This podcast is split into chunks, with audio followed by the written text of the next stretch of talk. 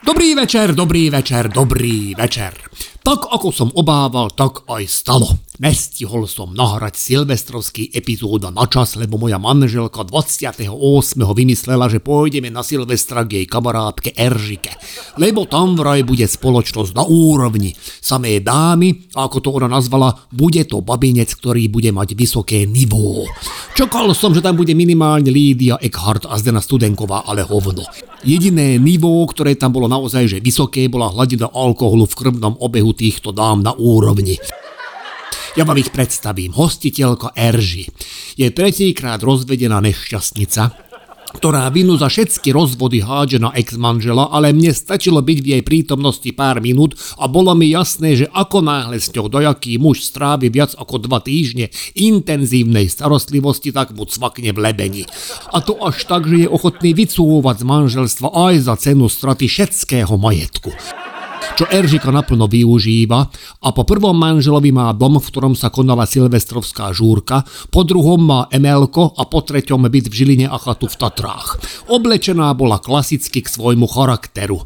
Na 100-kilové vypasené telo si natiahla legíny, tak, že sa jej na prednej časti objavila ťavia stopa a riť sa jej obalila kvetinovým vzorom, kde v kľudovom stave boli na tých legínach zobrazené sedmi krásky, ale rozmery jej rite naťahali tento milý kvietok na slnečnicu skombinovanú s masožravou obludou z filmu Adéla ešte nevečeřela.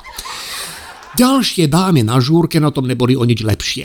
Alkoholičko Aniko, ktorej už bežná konzumácia tekily nič nerobila, všetkých nútila na ruskú verziu pitia tohto alkoholu, čo znamená, že si šňupnete sol do nosa, vypijete decový stakan tekily a citrón si nacvakáte do oka.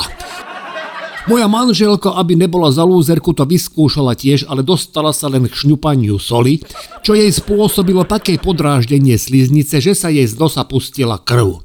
Vyzerala jak tá nešťastnica z Pulp Fiction, čo ju tam Travolta ratoval, akurát teda, že stihla prebrať skorej, ako jej bolo treba pichnúť adrenalínovú injekciu priamo do srdca. Aniko, ktorá celý tekilový rituál ruský dotiahla až do konca, na to všetko kúkala červenými očami vyštípanými od citróna a na druhý deň ju brali na očné, lebo sa jej začala odlupovať sietnica. Invalidná dôchodkyňa Emeše bola ďalšou do partie.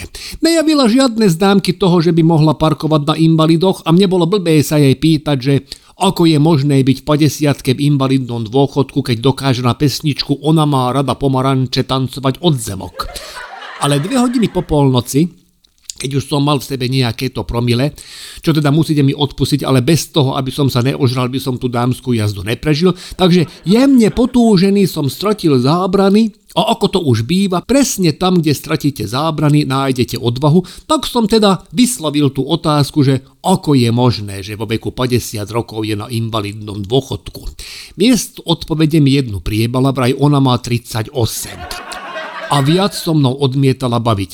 Ale nad ránom, keď som sa išiel na piatýkrát vyšťať a tretíkrát vygrcať, celú noc som chodil tak na striedačku, ale takto nad ránom som si spravil také kombo, tak z okna hajzla som zbadal, ako sa ide vešať na starú lipu a pochopil som, že ten invalidný dôchodok bude mať svoje korene psychického charakteru. Nevedel som čo skôr. Aj moč, aj tyčka sa mi pri tom pohľade zasekli na pol ceste, len som si nebol istý, či v tomto stave budem schopný da koho ukecať, aby sa nevešal. Našťastie to osud vyriešil za mňa a Emeše sa zjebala zo stoličky ešte skôr, ako si stihla dať slučku na krk. Takže miesto odchodu na druhý svet odišla len smerom do nemocnice so zlomenou kľúčnou kosťou. Zobrala ju tá istá saditka ako Aniko s odlupujúcou sa sietnicou. Chcela sa do sanitky napchať aj Ildiko, ale jej stav vyhodnotil lekár ako nezávažný. Nos mala síce jak Depardieu v najvyššom štádiu alkoholizmu a tým, že nemala v nose sliznicu, sa nadr zadrbala už len tým, že stála nad hrncom, v ktorom sa varilo víno. Molekuly alkoholu sa jej naviazali rovno na krvný obeh a najebala sa ani nevie ako. Doktor podišiel aj ku mne, že či sa nezveziem, ale ja som svoj stav nevyhodnotil až tak vážne, na čo ma on vyviedol z omilu, že ma nechce brať ako pacienta, ale ako morálnu oporu, lebo Aniko vraj vezie už asi 20 krát a vždy sa ho snaží počas jazdy sanitkou pretiahnuť. Vraj ju vzrušuje zvuk zapnutej sirény. Tak som mu poradil, nech tú sirénu nepúšťa, to už vraj skúšal ale že je to ešte horšie, lebo tú sirénu začne napodobňovať sama Aniko až do momentu, kým jej nestvrdnú brelavky na maximum a dostane sa do erotického tranzu, v ktorom naberie obrovskú fyzickú silu a je vraj ťažké sa ubrániť. Za tých 10 jazd má nerozhodné skóre ten saniťák. Vtedy som ešte netušil, ale teraz odstupom času môžem skonštatovať, že nerozhodné skóre je celkom fajn. Samozrejme až do momentu, keď ti nejaký mladý Fín šupne rozhodujúci gol v predlžení. Každopádne, Silvester to bol zaujímavý. Okrem iného aj vďaka tomu, že dámy o polnoci spustili ohňostroj napriek zákazu meskej časti, v ktorej sme sa nachádzali. Susedia, ktorí mali psov, sa tomu zákazu určite potešili a svojich miláčikov nehali voľne pobehovať po záhrade, lebo netušili, že Eržika a celá partia okolo nej budú mať nariadenie mesta hlboko v piči a že Eržika minula celé výživné vo výške 3000 eur na nákup pyrotechniky. Kúkal som už po obede v televízii prenosy o silvestrovských oslav z rôznych metropol a tento bol tak na úrovni Sydney. Polícia prišla asi pol hodinu po začiatku ohňostroja a ten ešte zďaleka nekončil.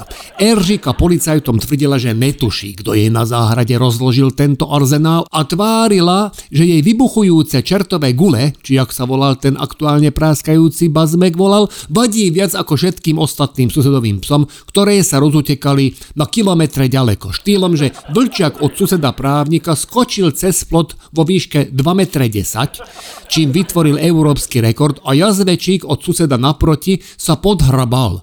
Čím síce rekord nevytvoril, ale v panike prehrízol elektrické káble a celá ulica ostala bez elektriky. Ešte asi tak pol hodinu nikto nevšimol, lebo ohňostroj ožiaril všetko v okolí jedného kilometra a v tom hluku nikoho nenapadlo pozerať telku, ale keď ohňostroj okolo pol druhej skončil, tak nastala strašná tma a ticho. Ja som najprv myslel, že som ohluchol a oslepol, až potom mi docvaklo, že problém bude da kde inde. Aj policajti boli z celej situácie dosť na nervy, lebo v takom randáli, ako sa nachádzali, bolo len veľmi ťažko spísať zápisnicu o udalosti. Nerozumel som ničomu, ani keď stál kúsok odo mňa takto a hučal mi do ucha, ako moja žena, ktorá mi celý čas niečo kričala do ucha a ja som rozumel, že jej treba čurať, tak jej vravím, dobre moja zlatá však choď, ukazoval som smerom do chalupy, až neskôr vysvetlo, že ona mi vinšovala krásny nový rok a nechápala, prečo ju od seba odháňa. Eržika nakoniec teda svoju výpoveď o tom, že s ohňostrojom nemá nič spoločné, poslala policajtovi SMS-kou. To samozrejme vyžadovalo, aby jej dal na seba číslo. A to chudák nemal robiť, lebo čo som tak počul, tak odtedy mu Eržika posiela nemravné SMS-ky tak často, až chudák požiadal o preloženie do Sečoviec. A to napriek tomu, že má u nás ženu a tri deti. Takže takto u nás prebiehal Silvester, z ktorého sa spamätávam doteraz a pak vám neviem zaručiť, že v pondelok bude nový epizódo, ale snažím. Mozog mám síce stále o dve čísla väčší jak lepku, ešte stále trošku nepočujem vinou ohňostroja a dva dni som pomáhal hľadať susedových psov. Jazdečíka sme našli v kukučkinom hniezde asi 3 km hlboko v lese, čo bolo prekvapivé aj pre mňa a to som teda v živote videl toho naozaj veľa. Moja žena mi navyše nadáva vždy, ak ma zbadá, lebo som pomýlil v SMS-ke a miesto šťastný nový rok som jej napísal, že nech sa už konečne naučí variť. Snažil som vyhovoriť na to, že mám aktivovaný autokorektor gramatiky v mojom mobile, ale až taká jebnú to zase není, aby mi to prešlo. Takže sa dávam pomaličky dohromady a po troch králoch mi hádam prídu aj tri SA. Každopádne chystám pre vás na nový rok 2024 novinky a budete ma môcť sledovať nem iba posluchom, ale aj podivom. Viac vám poviem, keď sa veci správne posunú. Dovtedy sa počujeme na Spotify a ak by ste chceli nejaký exkluzívny materiál, tak skúste Toldo na toldo.app. A ak by ste nás chceli vidieť naživo, tak choďte na Láslo.sk a pozrite, kde všade tento rok z Ildiko hráme. Či už lacikám nedráždi, alebo historky od susedov. No a čo ešte som chcel povedať? Ja jedno sa pripomínam Žilinčanom, že lacikám nedráždi posunuté z novembra hráme 18. januára v Dome odborov. Teším na vás opäť o týždeň. Vysont Látaš.